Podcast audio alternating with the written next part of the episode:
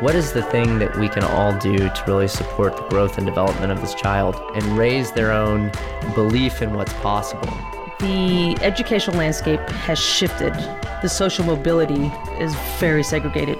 Therefore, politically, the same thing is happening. The decisions you make around that child's education are of paramount importance. What can we do that would make educators' lives better? How do we make change that you can see in the classroom? They don't have summers off. They're not on a break. Most of the time that kids are not in school, teachers are still working. To impact our urban public schools, to impact the life of a child. We really wanted to elevate the profile of our city as well as elevate the opportunities that exist in education here. I'm Jen Maestas, and you're listening to Miss Education. Today, I am sitting down with two teachers that I met actually over the summer, this past summer, through some work we were doing with the school leaders who are in an incubation year, which is a design year. They've taken some time away from the campuses where they typically lead and are thinking through reinventing or reimagining a school model to potentially launch a new school model in the fall. And part of the work that we did with those three leaders was look for places where this has happened before and we came across an organization called Teach Plus. And the two people that are sitting down with me today, Megan and Austin, are both fellows with the Teach Plus organization. And so I'm going to let them each introduce themselves to you, and then we can talk about exactly what Teach Plus is. Hi, my name uh, is Megan Whalon. I'm a senior fellow with Teach Plus, and um, I'm also a Spanish and French teacher. Cool. Uh, my name is Austin Hawk, and I'm a Teach Plus Fellow alum. So I participated in the fellowship last year, and uh, I teach at Steele Montessori Academy for second and third grade. Sweet. So we got high school and second and third grade, which is always fun, right? The both ends of the spectrum.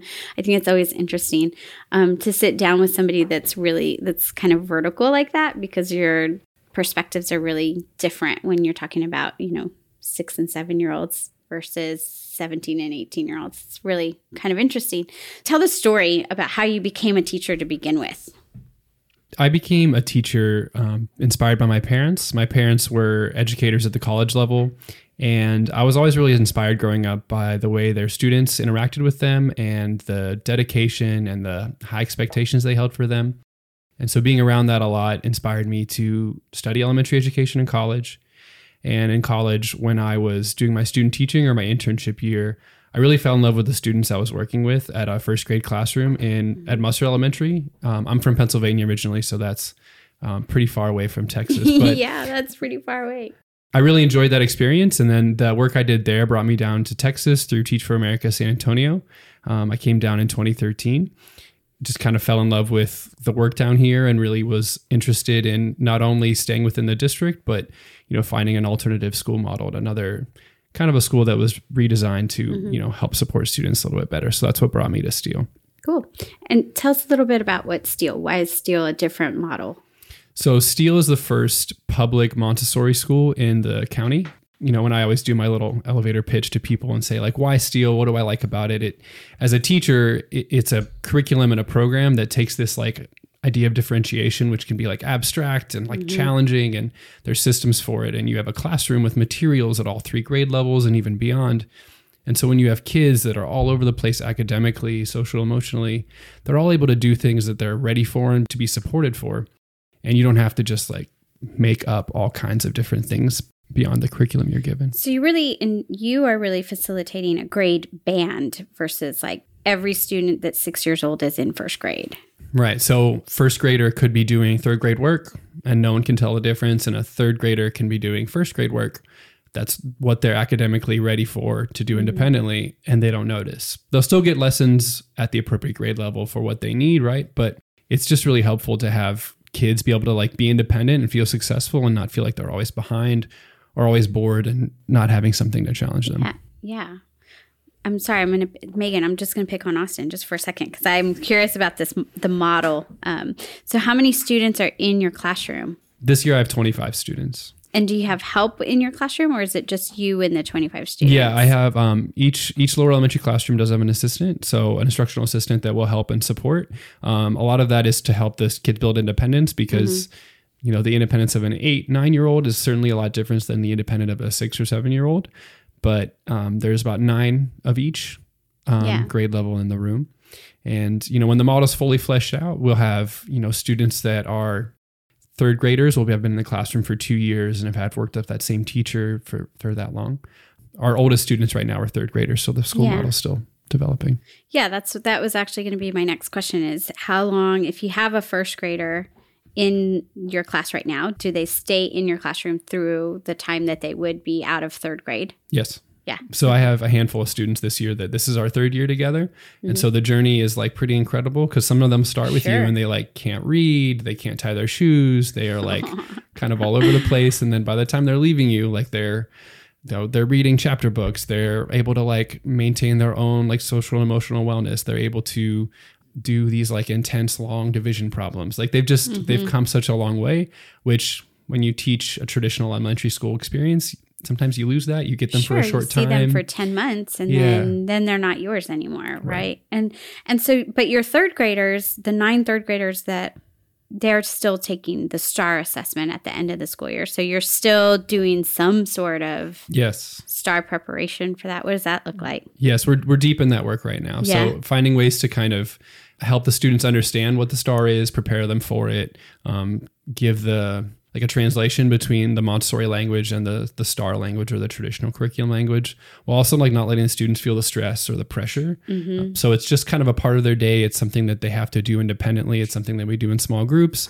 Um, but the curriculum is not STAAR preparation. The curriculum is not reading passages and doing practice problems. It's um, just kind of bridging the gap for them.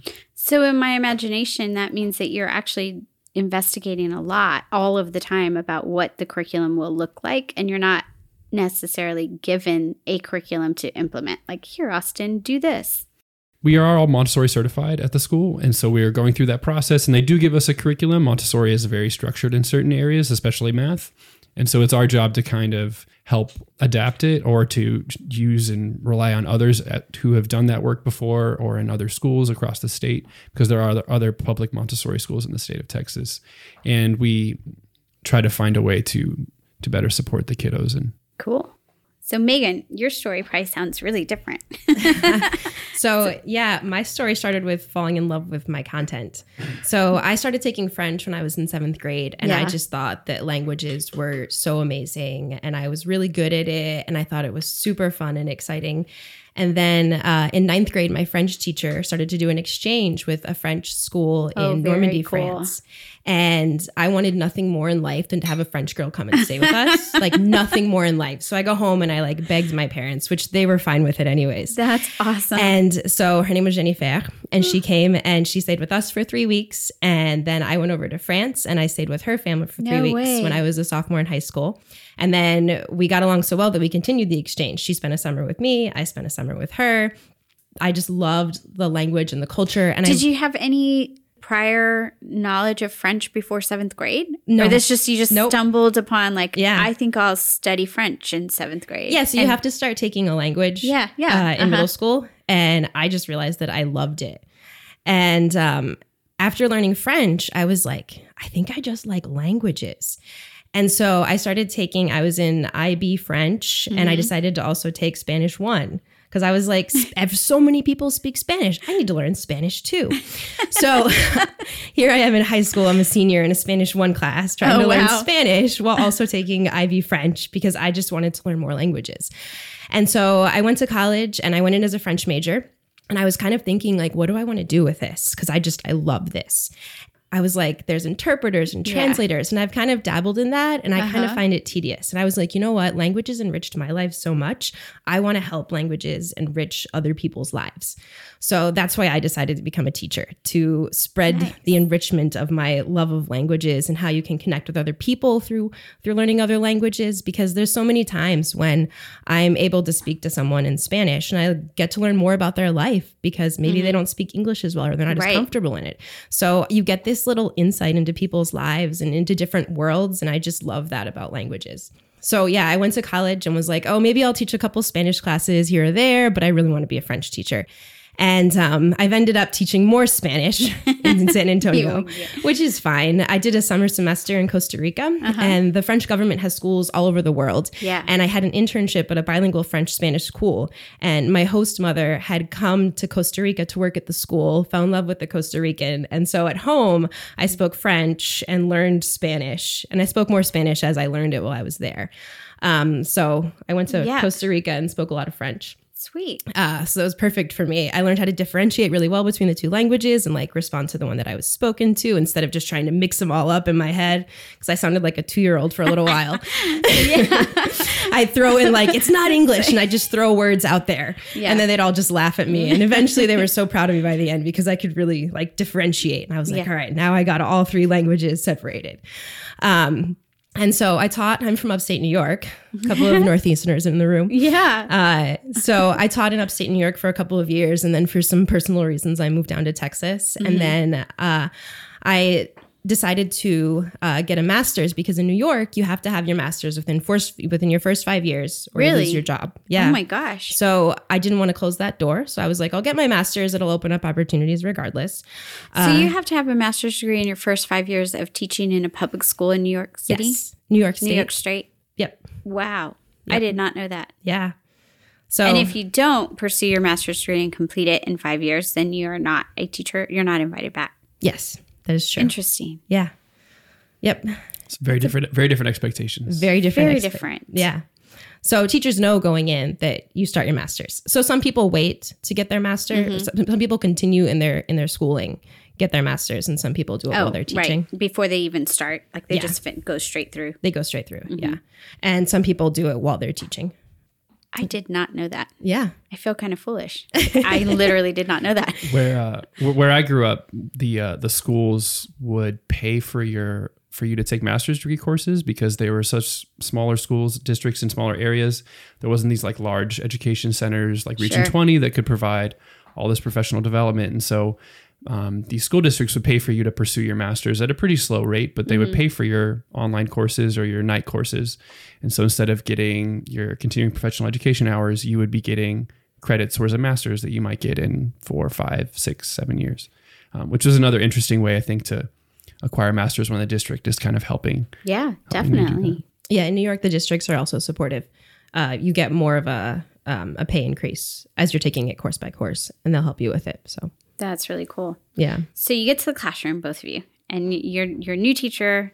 You you are here for the right reasons. You've been drawn to the profession. What's your biggest surprise? Like you walk in the door, you have your first classroom, your first group of students. Like what is the thing that you're like, okay, I did not expect that. And one thing that really jumped out at me um, when I when I did it, I did my internship year in student teaching, and I planned some of the lessons for the day, but I didn't wasn't in charge of planning Right. all of the lessons. And then when I did Teach for America, we did Summer Institute, and we would plan like one really great lesson for summer school mm-hmm. every day over the summer. Awesome, got it, ready to go. and then You're all alone. then you're in the classroom all alone, and in an elementary school setting that's self-contained, you might be teaching like ten lessons a day. yeah, eight easily. once you get your small groups in there, once you get your guided reading, once you get your math interventions, and then that's five days a week. And so you're getting at like what, like 30, 40? And you wrote like a three page lesson plan for those lessons, those one independent lessons that you did in student teaching or summer bridge, you know, and you're like, wait, I have to do this again for eight different content areas in one day. Right. So just like wrapping your head around the content and then like being able to give like high level instruction and then adapt it to the kids. And your mind is just kind of like about to explode. Yeah. It was also that I started out teaching and I had three preps. I started out with teaching Spanish one, two, and three. So I had all three preps to start out with. And then for me, teaching high school, it was also classroom management. Because when you start, you're like five years older I than a high school senior, you know? if that. so I started teaching when I was 22 and I had some juniors and seniors in my classes. that were 17, yeah, 18. 17, 18 years old. And so just figuring out how to be in charge of an 18 year old when you're 22 and how to like run your classroom. That's crazy, right? You know, it's it's figuring out how to manage that and how to manage those relationships when they look at you and they're like, "What? You're like 2 years older than me, Yeah, right?" that's Especially crazy. when I look pretty young. So when you look even younger, then just figuring out how to be in charge in in those situations. So learning classroom management was one of the biggest things for me. Yeah. When their older siblings are older than you, you're in trouble. Yeah. Yeah. For real. For sure. Yeah. That's crazy. And that's that's something I never experienced because I always did elementary school. So I was always the old person in the room, you know, like even when I was in my 20s, I'm talking to 8-year-olds, you know, it's just a big difference. So how did you figure it out? Who did you Uh, go to? So I got help from other teachers, and then there was also like an instructional coach, and she came by and she kind of helped me out and gave me some pointers too. And some of it, you just kind of figure out what works for you as a teacher, because some of the mm-hmm. older teachers were a lot more authoritarian, and that's not my personality. Yeah. That's not who I am. I'm more likely to find a way to like jokingly get you to do something and kind of Yeah. manipulate you a little bit, Yeah. so that you don't even realize that you're following my directions. I was just having a conversation with somebody a, a couple of days ago about the word manipulation and how it's got such a negative connotation. But I feel like a lot of our day when you're working with, when you're trying to get someone to learn something that you know will be good for them, but that they kind of need to know that it'll be good for them themselves, that actually what you're doing is manipulating the environment and you're manipulating the the circumstances, right? So that they come to the conclusion you want them to come to, but you're not being overtly authoritative. You're not saying, do this because I said so. Uh, it has to come from something else, or you're just going to get a bunch of rebels, right? yeah. So I do think like you do become sort of a master manipulator when you're a teacher, Yeah. um, but in the best kind of way, not in a negative way. Yeah. A lot of it comes down to building relationships with them too. Totally. So when I think of manipulation, as you brought that up too, it makes me think of like f- I just find ways all day long to make the kids think that they're like winning. A hundred percent. That's what I'm saying. I'm gonna get you to do what I want you to do, but like you're thinking you're like, um, I got I this. I'm got pu- I'm pulling one over, and it's like, no, we're just guiding you to something that like we really want you to do. We want you to get to. We want you to work on. But in their head, they're like, oh, okay, he he or she are giving me this freedom or this opportunity, and it's like perfect. You got it. Yep, exactly. How long were you teaching before you discovered or got involved with Teach Plus? And then what is Teach Plus? So this is my 12th year teaching. Uh, and I started in Teach Plus last year, and I'm a senior fellow this year. And I got an email about it and was like, this sounds really interesting. I always sort of knew at some point that I wanted to do more either in advocacy or professional development or something to support educators and support the mm-hmm. profession. So when I heard about Teach Plus, I was like, oh, maybe this is my little advocacy opportunity. So I'll see what happens. So, what kind of things were you, were bubbling up for you that you thought like this needs an advocate? Like we need to be saying this, and we need to be doing something about this. So, education in general, and a big thing, inequality in education, and making sure that all students have equal opportunities, be it through funding, through teacher quality, through all those different things. And those are some of the big things that uh, that Teach Plus pushes for. How? I just want to pull on that a little bit. How is inequity showing up in school for you? Like, what were you seeing that you were like, that's that's not equitable? Some of the things that I think of when it comes to inequity is just like opportunity. Like what are th- what are schools and types of schools that are available to certain kids? Working at a Montessori school, um, most Montessori schools are private. Most of it is very Tuition-based. expensive, tuition based, and so bringing a school like that to a public setting in the county, like I said, the first one is just bringing opportunity to kids that wouldn't have it. Yeah. Our, our campus is a 50-50 campus as far as like economic diversity. And so kids that are getting it now would just have not had the opportunity. And so providing just different different options is a big inequity. One of the big inequities you'll hear too is like resources, facilities. And if you go school to school across the city, you're going to Oh, see so you're gonna see wild things. And I know you do a lot of tours and take I people a lot of places, but that's just kind of like surface layer stuff too. You can get into like teacher Sure. quality, teacher mindset. What are Yeah. people thinking about? What do people think about their kids? What do the communities think about the schools? And a lot of people are showing that what they think of the schools when they're finding other places to go, whether it's different charters, different choice schools, and and traditional districts. So, how long were you teaching before you joined Teach Plus? Uh, I taught for five years before I joined Teach Plus, so this is my seventh year of teaching right now. And one of the things I just really liked about Teach Plus is it just amplified our voices. We are people from all over the state teaching in rural settings and cities and all over, and we all have experiences and things to share and things we want to speak on. And so there are issues that were coming up with the legislator, and all Teach Plus just gave us a platform and gave us the skills and the tools to go mm-hmm. share our experiences, tell the stories of our students, and use that to help shape policy. And with the last le- the last legislative session, you saw that. Yeah, and you know, it's it's interesting too when you get in a room with educators who are in really different places. Like you mentioned, urban and rural. And I've just recently started working with some of our rural school districts around San Antonio, and the needs and the what's happening is is really different. I mean, you when you're talking about um, earning certifications or earning dual credit or earning dual or being in dual enrollment. When you are where we are, usually in San Antonio in the urban core, we're surrounded by universities. We're a college city.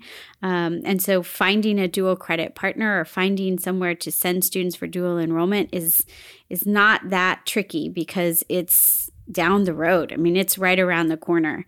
Um, but when you're in a rural place, it is actually very challenging because the transportation cost for getting students to actually be on a campus is really high. I mean, when you're the commute to a university campus is 45 minutes, it's a big difference than being in the city and your commute is 10 to 15 if you hit the train you know like it's just yeah. it's a little yeah. it's a little bit trickier and then you know you think through okay well let's let's do virtual classes or let's do blended learning um, but a lot of the times the infrastructure for that is not it's it doesn't exist yet um, because they've never had a need for it yet so there's just a lot of things that are very different and i i remember too that i um in my schools, I always felt like home visits were a top priority for me. And I thought, um, particularly when you're trying to retain students, you should go if you have chronic absenteeism or, you know, I don't know, just you don't see parents very often, it's easier for me to go to them than sometimes it is for them to come to me. So I always thought, well, I'll just go to their home. Well, in a rural setting, a home visit is you way more complicated because you are not talking about the ability to just run down the street and knock on someone's door when they're on an acre and a half of land and it is fenced and there are horses between you and the door. Like it's not going to happen. You can't just walk up to somebody's front door and knock on it the way I was accustomed to doing. So I'm curious about in Teach Plus when you had groups of people that are having really opposite experiences? Like how did what are what were the things that you had in common? Like what were the issues that were bubbling up um where it was like oh this is happening everywhere this is something we could tackle?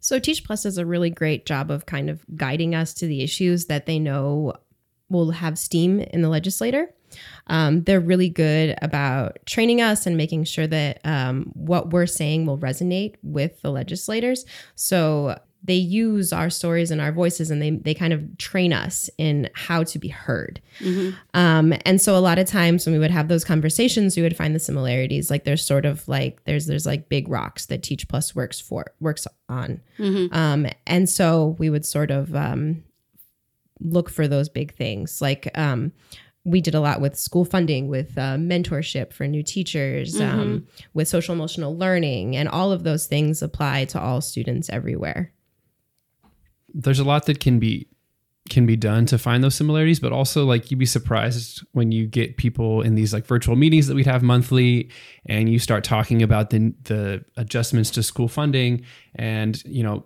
just because they don't need the same money in the same way doesn't mean that like there's still not like funding inequity and there's still mm-hmm. not places where like money's being used on things we don't need it and then things that they do need technology and different resources just aren't going to be there and like like Megan was saying the you know the legislators have bills they have things that they're coming up with they have things they're producing and so you know teach plus is there to prepare us to speak to those things mm-hmm. and so if we're in favor of it personally teach plus just gives us the skills to go talk about it and say it and if we're not in favor of it personally then we will get the opportunity to go share about that as well so what did you go to the capitol like yes. did you mm-hmm. So Austin and I both have spoken at the Capitol, and uh-huh. Austin and I Austin and I were in the same working group uh, back in the spring, and we also got to present at TEA. We presented to the Chief Officer of Innovation.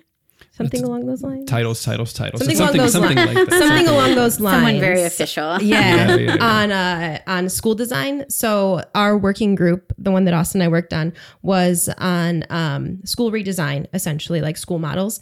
And so we did design thinking workshops with teachers all over the state and got ideas of how they would create an ideal school. And then we sort of boiled it down and looked at different school models that were created and we presented on it.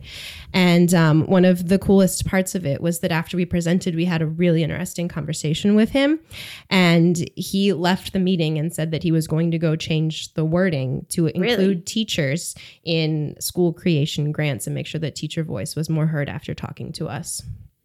That's really cool. And in your classroom, like prior to Teach Plus, when you were both in your classrooms, how did you view your access to people like legislators or people like thought like thought leaders around school design or school reform? Like what what would you say your perception of how quickly you could access those people was before Teach Plus? uh, low. Uh, yeah, it's it's it's interesting um, when when these kind of opportunities come. It kind of just snowballs, and you start to see different different doors open and different people and different opportunities.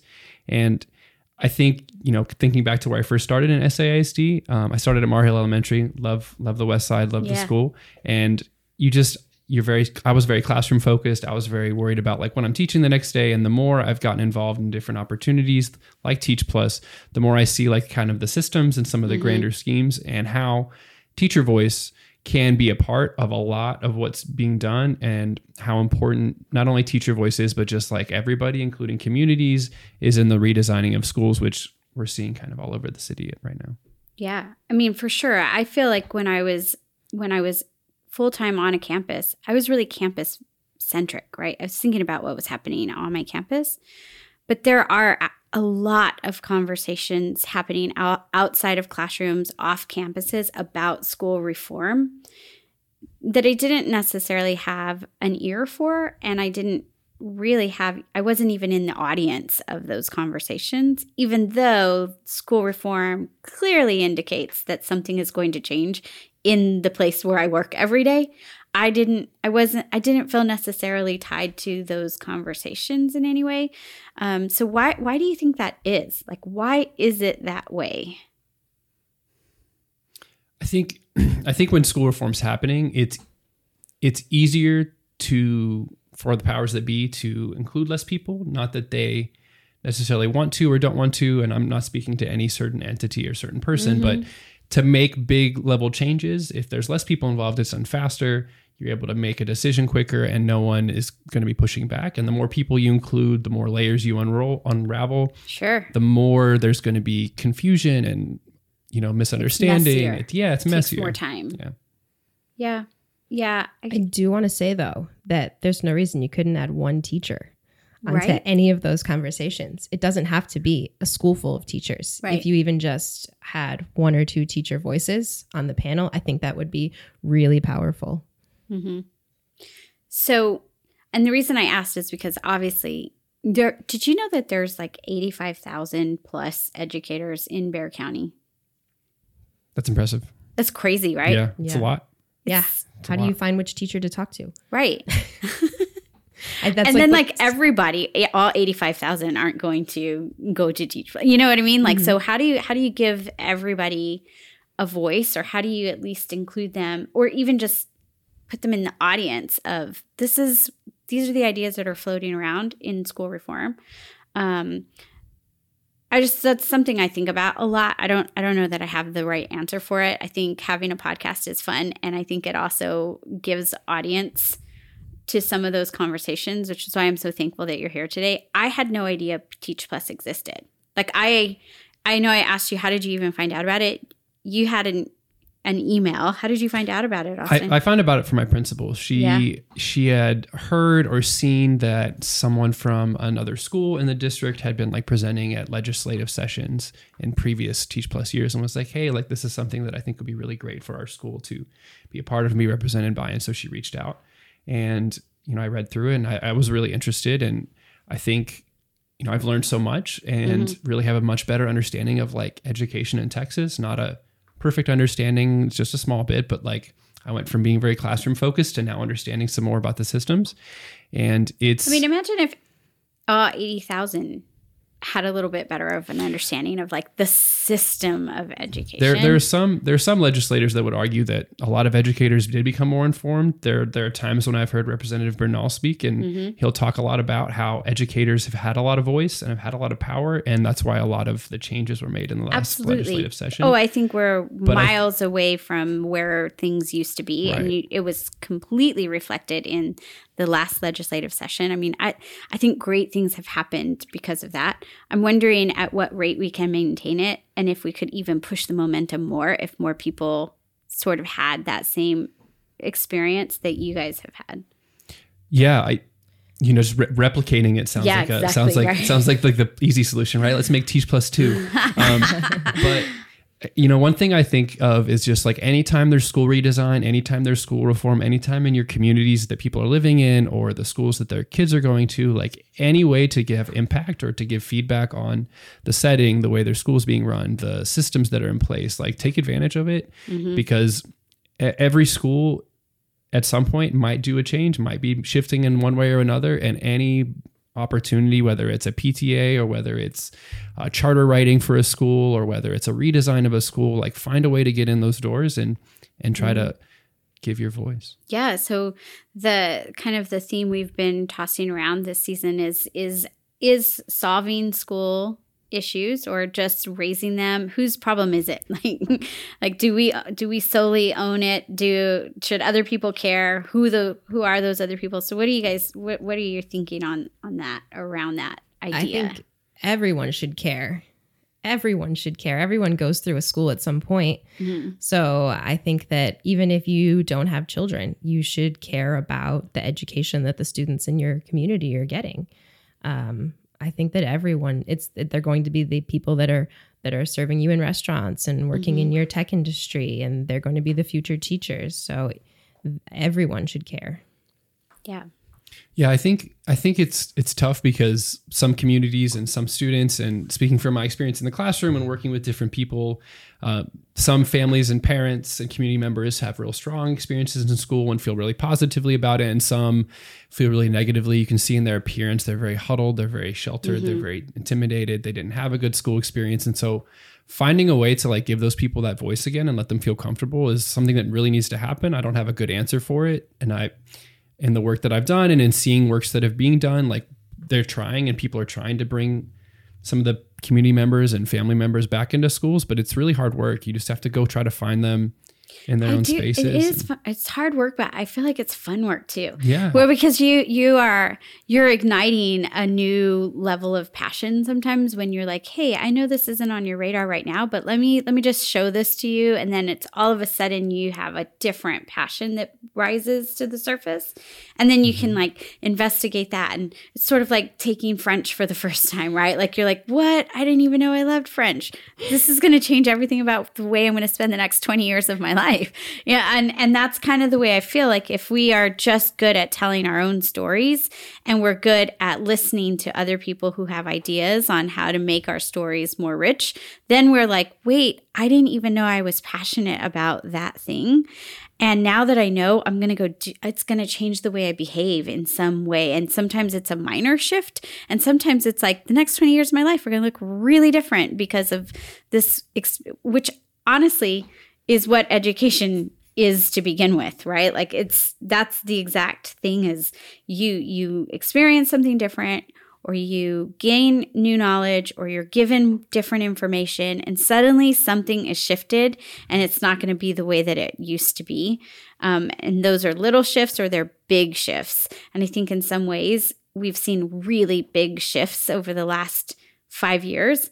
Um, and sometimes I'm I'm kind of like a I'm a small change kind of person, I think. I don't know why that is. I don't know what it is about me, but I've always felt like if I can if I can change what's right here next to me, that is enough. And and then it ripples, right? Because now the people that whose mindsets have changed right next to me, then they sort of change the mindset of the people around them and then and it just sort of ripples and suddenly you have a big change.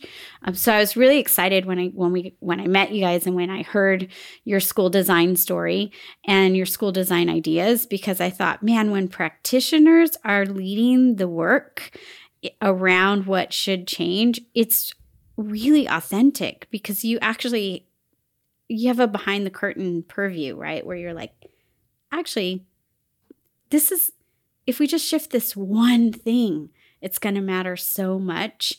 Um, and like opening a Montessori school in a neighborhood school place. Right. It's a big deal and sometimes it just feels like the new and shiny thing but when you when you really look at why did that happen why is it so important that that happened it's like a new passion ignites right and you're like wait a minute why has this never happened before and how do we make this happen again? Fun fact: it recently, I recently, know. recently announced it is happening it's again. Happening again yeah. in another neighborhood, which yeah. is which is just a really cool thing. It's a it's a cool evolution to see. Yes. And I think you're right that Megan, you're right. Like it's because of teachers and and Austin when you said like the teacher voice, even if it's just one, changes what's about to happen because they have a practitioner perspective. They're the they're very proximate to the work. So also speaking to just getting one person to to to to make a difference. So, one of the big strengths of Cast Tech is our industry ties.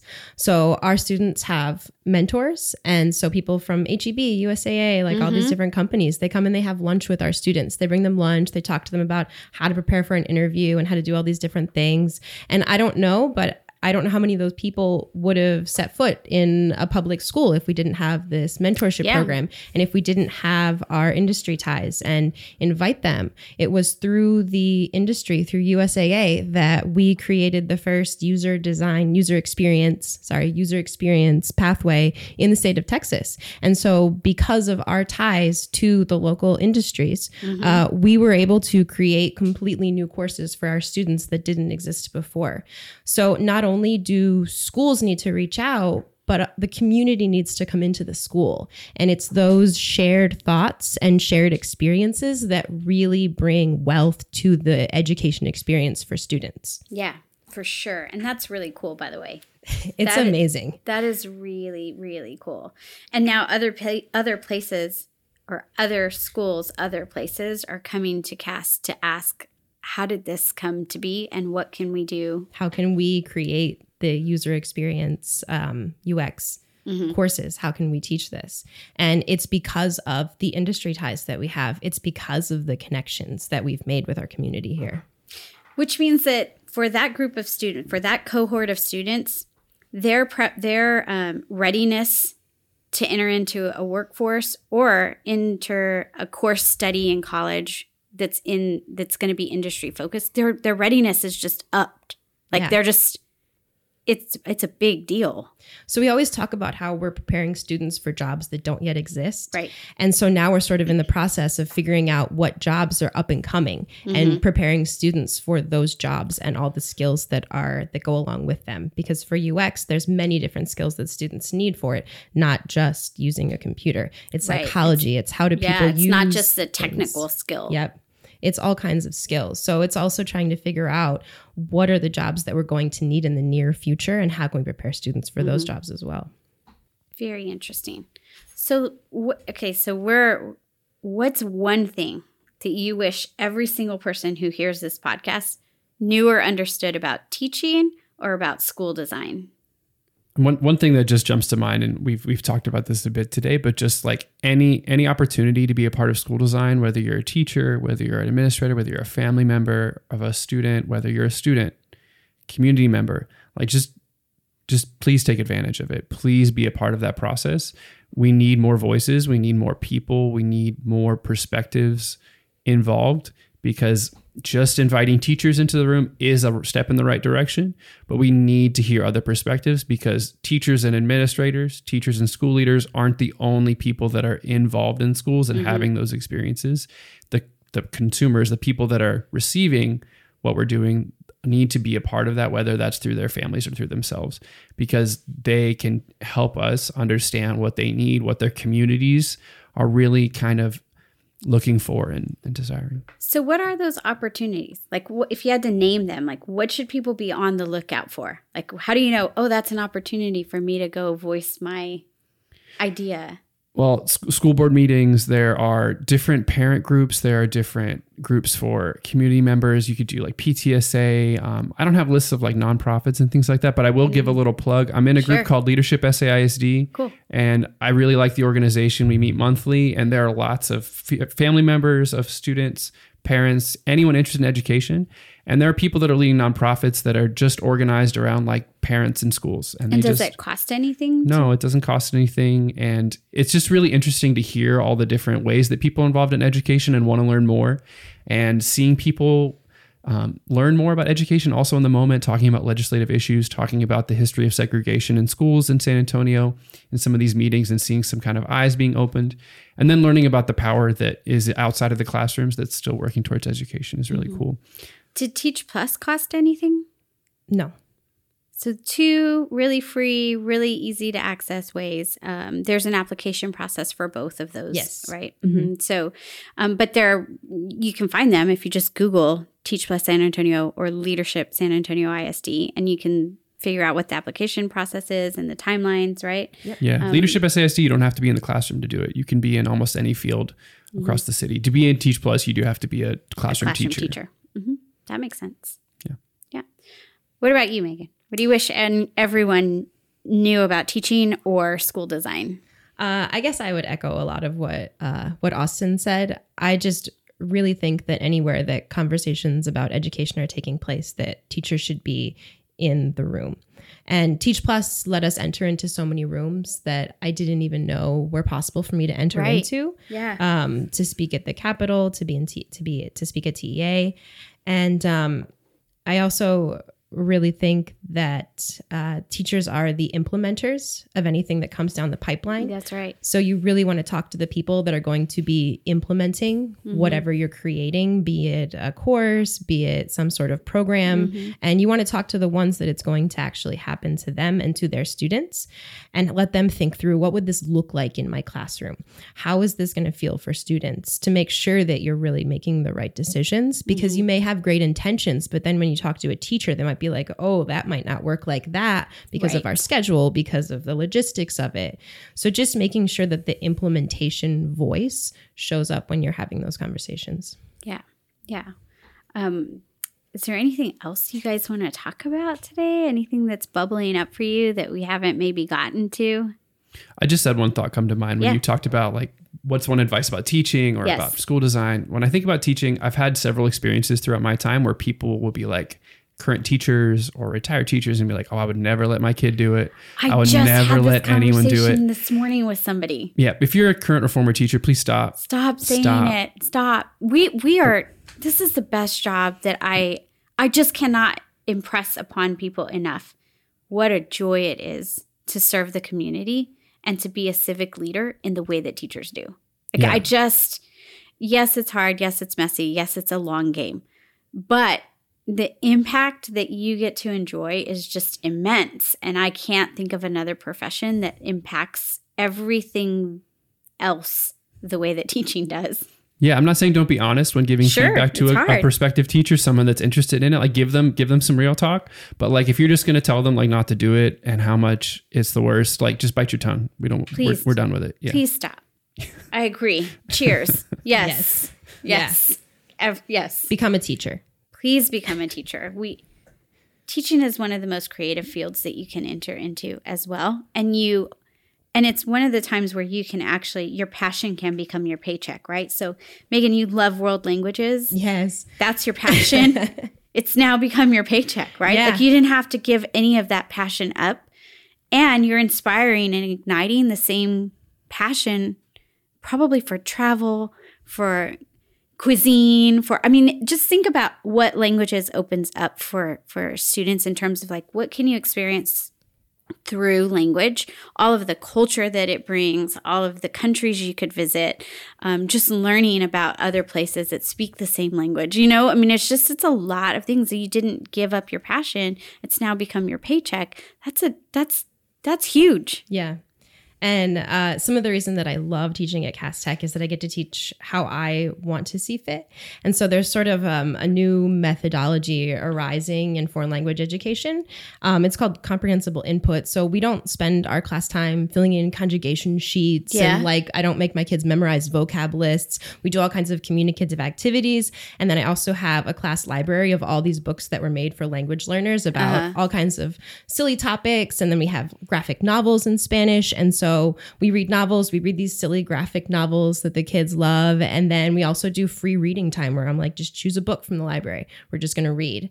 And so the way that I teach has really like, it makes me so happy. I love Mm-hmm. it because students are actually like developing proficiency and they're not just sitting there filling in worksheets. And so here in San Antonio, we have a lot of heritage speakers, Yes. Mm-hmm. which is sort of like maybe like third or fourth generation. Like their grandmothers are, their grandparents are Spanish speakers. Their parents speak a little and then they speak a little. And so the fact that I have this reading program in my class, it's really good for them because a lot of them aren't very literate in Spanish. Yeah, they just sure. Mm-hmm. talk, they just speak with their grandma, and they sort of have different needs. So, so changing how I'm teaching has sort of helped me meet their needs better too. Yeah. Um, since we don't really have enough students to create a heritage speaker program at my school.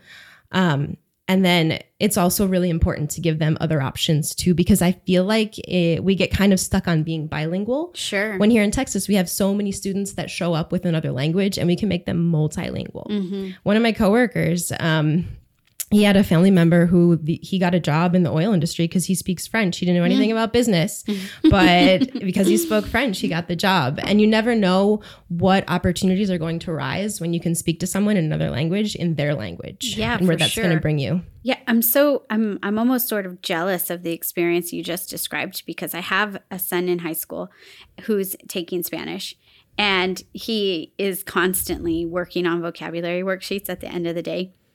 And he has just become accustomed to Google translating everything, which means he's not really using it in any kind of context. And we were laughing because the other night he, we were all sitting, um, and he was working around us. You know, we're we're not doing anything, but he's sitting working, and he's googling. And my older son peeks over his shoulder, and he's like, "Are you kidding me, Jonathan?" Sorry, John. we're like, he's. I said, "What? What's what's he doing?" He said he just Googled Lush jeans. Said, what? And John, for and it took him a second to think through. Like, I probably did not have to Google Translate, It's just automatic. but it's just automatic. Like he's not even Yeah. thinking about the word. He's just trained now. I need I need to look. The, I need to Google this to find out what it means. And we laughed so hard. And I thought like. When you were describing the way you're teaching, I was like, man, I'm almost jealous for it because this poor kid had to Google Lush jeans. My students still do that too, though. One of the big things I teach them is to use context clues and listen for the words you know. Listen for cognates, words that sound like English. Like, and I had a student ask me like recently, "What does photo mean?" And I was like, "Photo." Yeah, like it, my students still do that too. It's, just funny. It's kind of learning how to to make those connections between the languages and looking for what you know. And so that's one of the big things that we teach them. And it's really cool because a lot of the kids will come back and tell me, "Hey, like I know what my grandma says now. I can hear what I can Aw, understand her." awesome. And they come and they tell me like, "Yeah, so now I can talk to my grandma a little bit. I'm still really nervous because I know I don't say it right, Yeah. but I'm trying." And it's just it's really exciting to see them make those connections, and I, I love it. That's awesome. Well, thank you both so much for making time um, to come and sit down with me and talk to me. Uh, this is obviously the thing I love to do. I love talking about education, but I also just love hearing everybody else's perspective. I learn something every time I come to the table with someone new. Like today, I did not know that you had to earn a master's degree to stay a teacher in other states. Come on, Texas get with it. I'm like, come on. Um, but that's really cool. So I, I truly, truly appreciate the work that you do in your school buildings. I admire how long you've been teaching.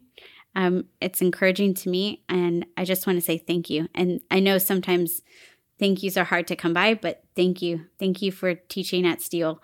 Thank you for teaching at Cast Tech. Thank you for being invested and for going and having the conversations you've had with legislators, with the chief innovate officer of innovation um, for the state. I just thank you. Thanks for caring so much.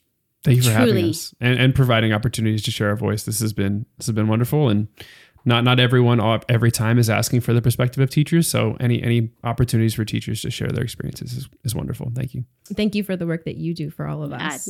thanks. I just sit here and drink wine and talk to people, but you're welcome. thanks, guys. I'm Jen Maestas, and you're listening to Miss Education.